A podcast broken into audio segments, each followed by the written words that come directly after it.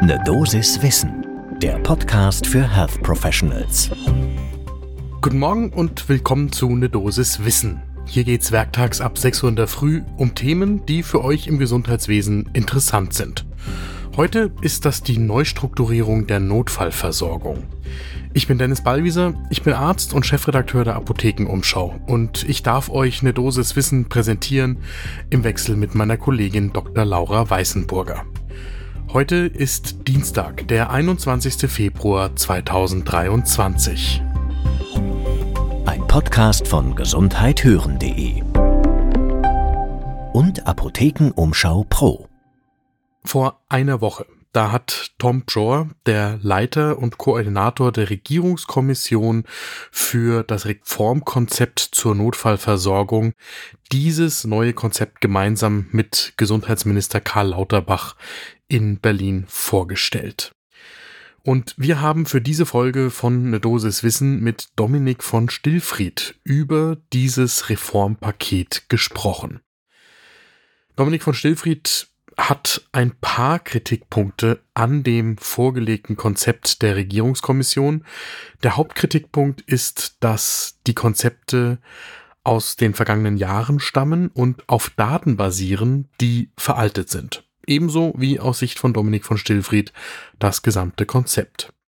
Man müsse diese Reform unter dem Gesichtspunkt betrachten, wie wir künftig mit der Personalknappheit im Gesundheitswesen umgehen und das Ganze bei eigentlich mittlerweile rückläufigen Fallzahlen in der Notfallversorgung. Das heißt, unterm Strich, Dominik von Stillfried fordert, die postpandemische Situation Eingang halten zu lassen in den Reformvorschlag der Regierungskommission. Was der Vorstandsvorsitzende des Zentralinstituts für die kassenärztliche Versorgung in Deutschland sonst noch von diesem Konzept hält, das lohnt einen genauen Blick zum ersten Kaffee des Tages. Einmal zum Hintergrund dieser aktuellen Studie bzw. dem Vorschlag der Regierungskommission. Karl Lauterbach hat herausgestellt, dass die Leistungen nicht dort stattfinden, wo sie stattfinden sollten. Das heißt, viele Notfälle werden in den Notaufnahmen der Krankenhäuser behandelt, obwohl sie eigentlich auch in Praxen oder im kassenärztlichen Bereitschaftsdienst behandelt werden könnten. Die Regierungskommission spricht in ihrer Analyse nach wie vor von steigenden Zahlen, betrachtet aber da den Zeitraum von 2010 bis 2016 in den Notaufnahmen. Ambulant sind die Zahlen tatsächlich seit 2016 rückläufig, stationär steigen sie bis 2019 an und seit der Pandemie gibt's auch hier einen Rückgang. Und damit zu einem in der vor allem Notfallmedizin, aber auch darüber hinaus viel diskutierten Thema. Wie kommt es eigentlich zu den hohen Zahlen der Notfälle? Ein immer wieder herausgestellter Punkt ist, dass eben in Deutschland häufig die Patientinnen und Patienten alleine gelassen werden mit der Frage, was denn eigentlich ein Notfall ist.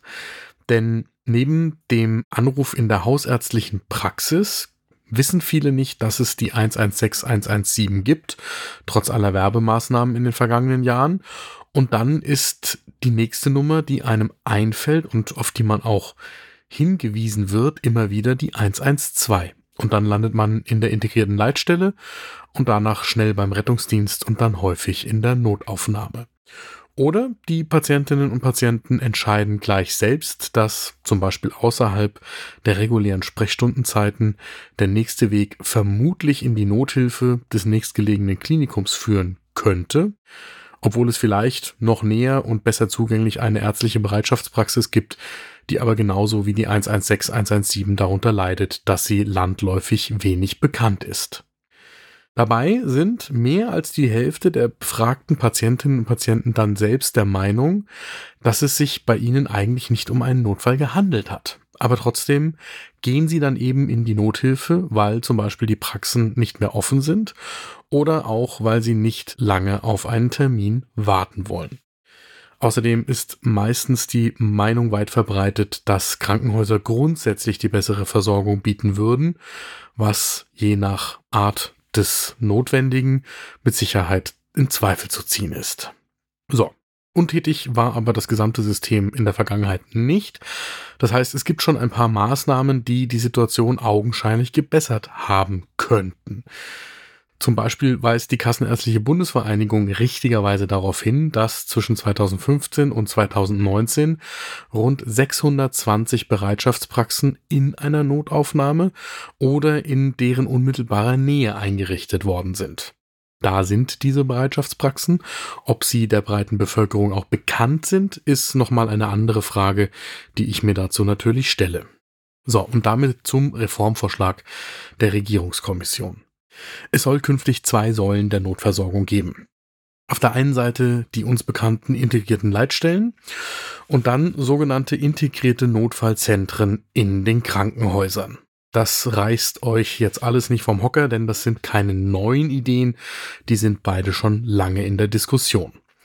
Neu wäre, dass nach diesem Vorschlag in der integrierten Leitstelle sowohl die 112 als auch die 116 117 auflaufen würden und dort die Triage, wo denn die Patientin oder der Patient richtig sind, durch Fachkräfte in der integrierten Leitstelle stattfindet.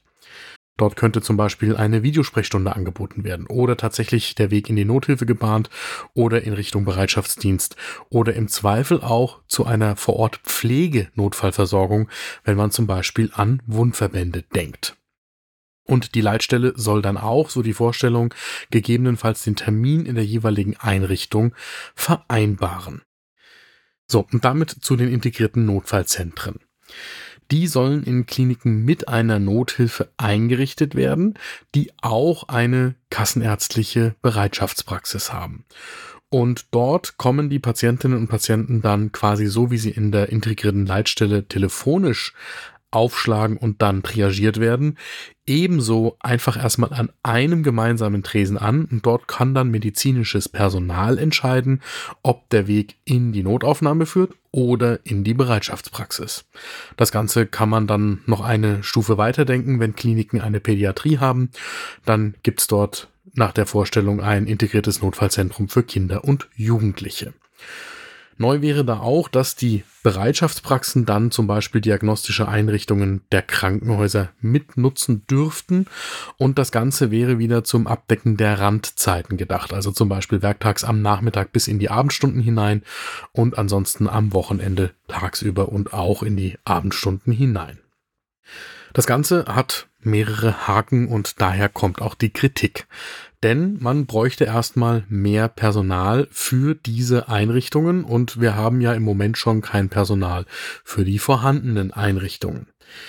Rechnerisch gibt's außerdem jetzt schon an jedem zweiten dieser in Frage kommenden Krankenhäuser eine Bereitschaftspraxis. Und die Frage ist, ob da jetzt der Weg zum integrierten Notfallzentrum wirklich so viel weiterhilft. Und daher kommt auch die Kritik von Dominik von Stillfried, dem Vorstandsvorsitzenden des Zentralinstituts für die kassenärztliche Versorgung. Denn er hält das für nicht zielführend, wenn man quasi den Patientinnen und Patienten suggeriert, sie könnten da jederzeit telefonisch oder in diesen Versorgungszentren von Ärztinnen und Ärzten oder hochqualifizierten medizinischen Personal quasi klassifiziert werden, was sie als nächsten Schritt brauchen. Und das ist aus seiner Sicht allein aufgrund der personellen Situation überhaupt nicht zu leisten. Von Stillfried sagt, statt neue Anlaufstellen in Kliniken oder an Kliniken zu schaffen, sollte man eher daran arbeiten, dass die Patientinnen und Patienten in den kassenärztlichen Praxen versorgt werden.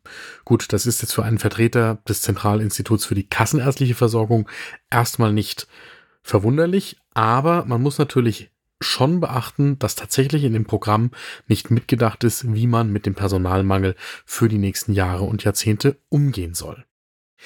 Durchwachsen ist auch die Kritik der anderen Mitspieler im Gesundheitswesen. Der GKV Spitzenverband sagt, die integrierten Leitstellen als zentrale Anlaufstellen wären richtig. Diese Standorte an den Kliniken für die integrierte Versorgung sollten allerdings wirklich gut geplant am Bedarf orientiert werden. Die Deutsche Krankenhausgesellschaft hält es für richtig, dass die integrierte Leitstelle die Nothilfen der Krankenhäuser und der Bereitschaftspraxen entlasten könnte. Allerdings müsste dann auch eine adäquate Vergütung sichergestellt sein. Ein reines Umverteilen der vorhandenen Gelder würde aus Sicht der DKG dort nicht ausreichen. Die Kassenärztliche Bundesvereinigung hält das Ganze ebenso wie das Zentralinstitut für die kassenärztliche Versorgung nicht für zielführend, weil zum Beispiel ungeklärt sei, wie denn in den Nachmittags- und Abendstunden die Bereitschaftspraxen dann besetzt werden sollten, denn da müssten ja Kassensitzinhaberinnen und Inhaber sitzen, also Kollegen und Kolleginnen, die ansonsten ihre eigene Praxis offen halten müssen. Und wie das angesichts der Personalsituation in der Niederlassung gehen soll, das kann sich die Kassenärztliche Bundesvereinigung so nicht erklären. Die Bundesärztekammer sieht das so ähnlich wie die Kassenärztliche Bundesvereinigung und hält es insbesondere nicht für sonderlich hilfreich, wenn in dem Zusammenhang dann über einen neuen Facharzt für Notfallmedizin diskutiert wird, denn man habe bereits in verschiedenen anderen Fächern die Zusatzqualifikation klinische Akut- und Notfallmedizin und die sei etabliert. So, mein Fazit aus der heutigen Folge.